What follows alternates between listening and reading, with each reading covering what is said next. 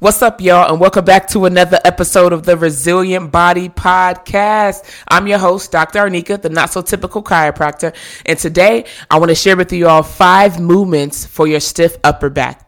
Today's episode is inspired because I've had a handful of recent clients who one of their complaints have been a stiff or tight upper back. So not only did I educate them and we went through an assessment and figure out why the upper back was even stiff, but I also started providing them movements within the resilience programs for them to start addressing it. So I wanted to share the information with you. So today we're going to talk about what muscles and a, just a couple of bones. I'm going to bring up our shoulder blade uh, that make up our upper back. Uh, we're going to talk about why your upper back is feeling stiff.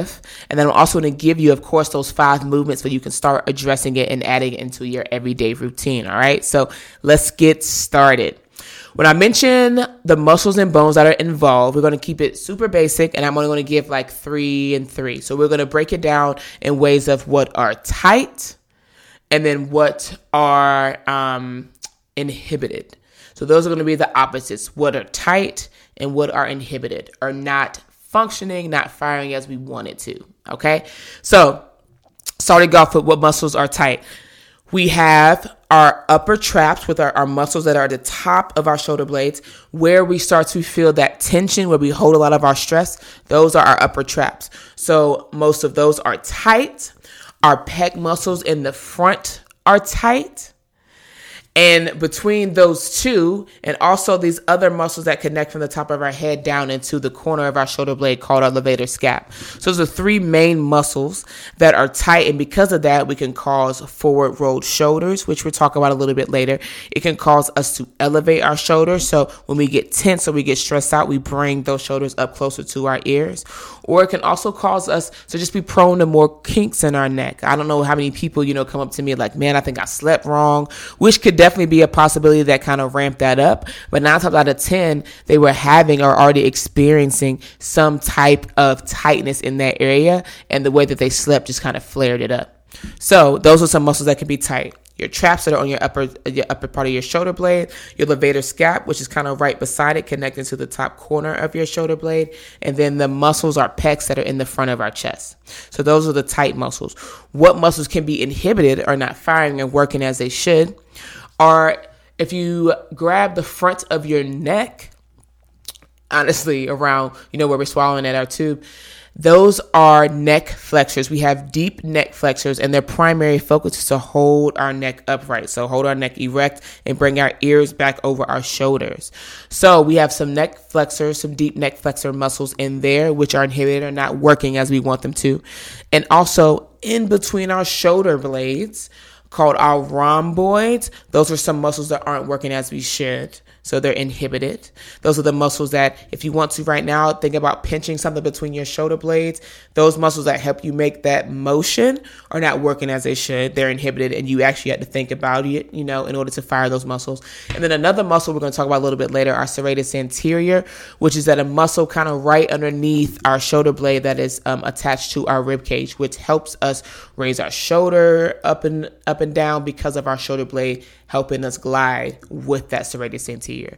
So if those muscles aren't working and they're inhibited, then us trying to sit up straight takes a lot of effort. Us trying to engage our upper back or bring our shoulder blades together takes a lot of effort. Us trying to bring back our neck, engage our neck, double chin it so that our ears are over our shoulder takes a lot of effort. So today we're going to talk about a little bit more in depth about why those muscles could be causing some of your stiffness.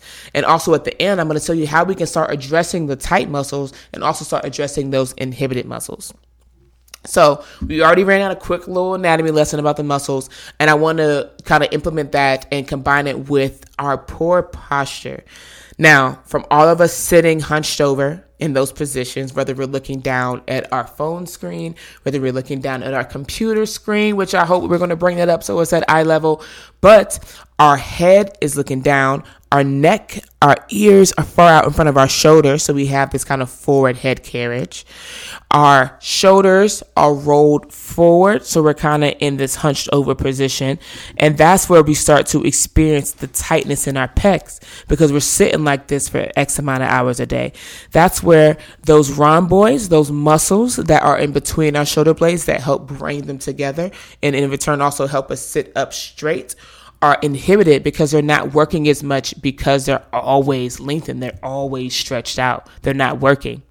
And then our neck muscles in the front, because we're constantly looking down, those neck muscles, those deep neck muscles aren't having to do their job because we have them compressed. They can't fire. So our upper back muscles, which are like those traps, those levator scaps, now their job is they're over here trying to tighten up to hold our head literally so we don't fall over. Our head weighs about eight to ten pounds on an average. And when you take that and you add on the fact that we're further and further in front of our shoulders, we tackle more weight. And the further we go, our head can weigh up to thirty pounds because we're so far forward and we have so much forward head carriage. So because of your forward posture, because of how you're sitting at that desk, maybe sitting out in public as you, you know, on your phone, those are reasons why we get the t- the tight pecs, why we get the inhibited uh, rhomboids, the muscles in the middle of our back. So we have to change our posture. And one way we can start by some of the moves I'm going to provide you, so we can start in um, not inhibiting, but activating what is inhibited, and we start stretching out or lengthening what is tight. And that's a great place to start as you start getting more comfortable with um, how your body should be in different positions and how less effort it'll take for you to sit up erect. Okay, so besides our poor posture, we got to move on to the fact of we're just not moving at all. Even if we were to sit in the quote unquote perfect posture at our desk, where we are sitting up straight, where our uh, where our um, ears are over our shoulder because we have that double chin, even if we were to sit in that perfect posture for eight hours, our body would still be stiff. And the reason is because our body is meant to move. So even though t- I want you to take these tips and definitely implement them into your everyday life, but taking consideration that you still have to implement movement, because even if you sit in this perfect quote unquote posture, your body still craves movement and it's still going to be stiff regardless. So make sure that we're implementing things like the movement timers that I have my clients implement every hour in order to get them up and moving from their desks. I know at times you get enthralled in what you're doing and we could go for three, four, five hours going in on what we're working on our computer. But that timer is to be that uh, could bring us back into, you know, consciousness and say, hey, let me get up. Let me go move around. Let me move my body. Because even if you were working in that perfect position for those five hours, your body is still going to want to move. So make sure that we're adding in movement, because not being mobile and not moving your body throughout the day is something else that could be causing you to have upper back stiffness. All right. So adding in movement and changing up that posture and how you are sitting. I want to add one more thing into changing up that posture.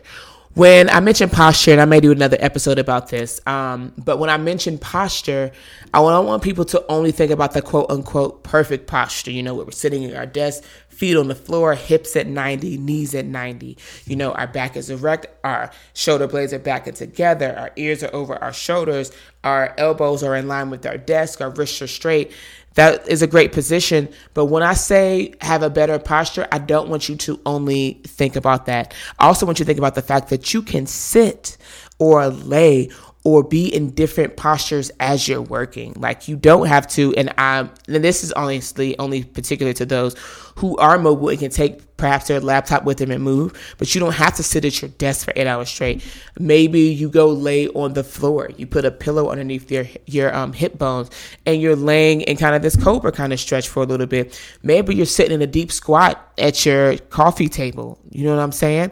Little things like that, and changing up your environment and where you're working and how you can change your environment to fit and kind of help you implement different movement is something that's going to help as well. So I'm totally going to went off on a rant, and I probably will do another episode about um, posture in your environment. But knowing that changing up your posture does not mean that you have to sit in this direct position for eight hours. It also means that you can move and go sit in other positions for X amount of hours throughout the day too, or for one hour, or switch it up. That's all I'm trying to say, switch it up. So we'll talk about that later. But those are some reasons why your upper back can be stiff, is because of the posture and how you're carrying your body throughout the day. Now, last but not least, let me give you those five movements, those five actionable steps that's going to help you start to address some of the stiffness that you're experiencing in your upper back. All right. So first things first, we're going to do some type of extension. When we extend, nine times out of ten, we're doing so much in our low back or maybe even our hips if we're compensating. But we have to think about the fact that our upper back can extend. If you've been following on Instagram, damn near every day when I post that I'm moving my body, I go get my training session in. One of the biggest things I've been doing over a foam roller has been extension. Because for me personally, I've been working on my thoracic extension and my little bit of forward head carriage. I'm human too. So that's one of the movements I'm going to tag here. Something I do myself is I'm specifically working on keeping our low back in one place and specifically intentionally targeting our upper back, our thoracic spine to extend. All we're doing with that movement is literally going in the opposite direction of what nine times out of ten we are sitting in this forward carried posture. So the extension helps us go in the opposite direction. So thoracic extension, and I'm going to tag these at the bottom in the episode notes as always.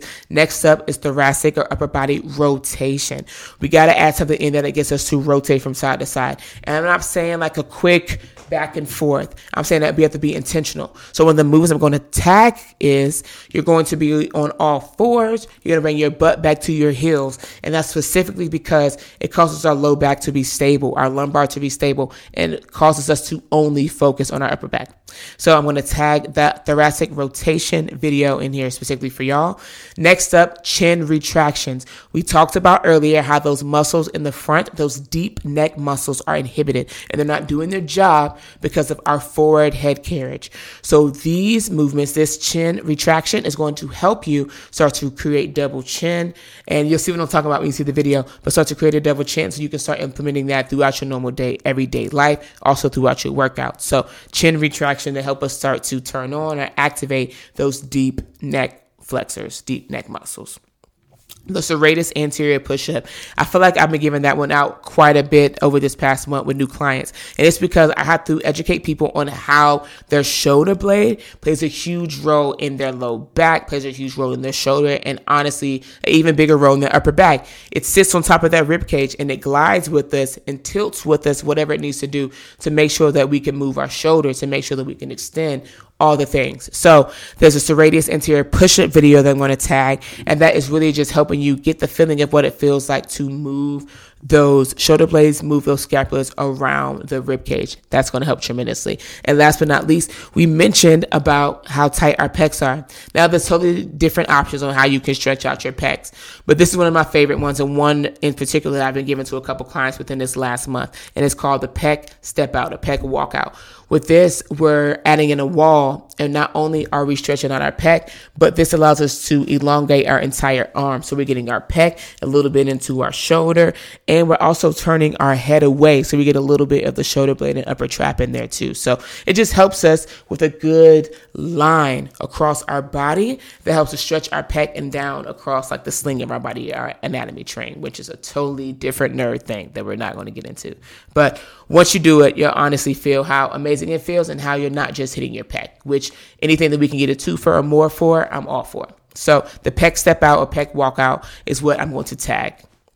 I hope you found today's episode valuable. I hope I didn't nerd out too much with the muscles, but only named a few ones, some basic ones, just to for you to visualize and see what we're talking about and why everything that we're doing has a reason and why certain movements are meant to stretch things out and why certain movements are meant to activate things. Even if you're like, man, my upper back feels stiff, maybe what I give you isn't going to involve you stretching your upper back, but you got to trust that there's always a reason. And maybe it's because we need to activate those muscles in between those shoulder blades. We need to activate those deep neck muscles so your upper back isn't stiff anymore.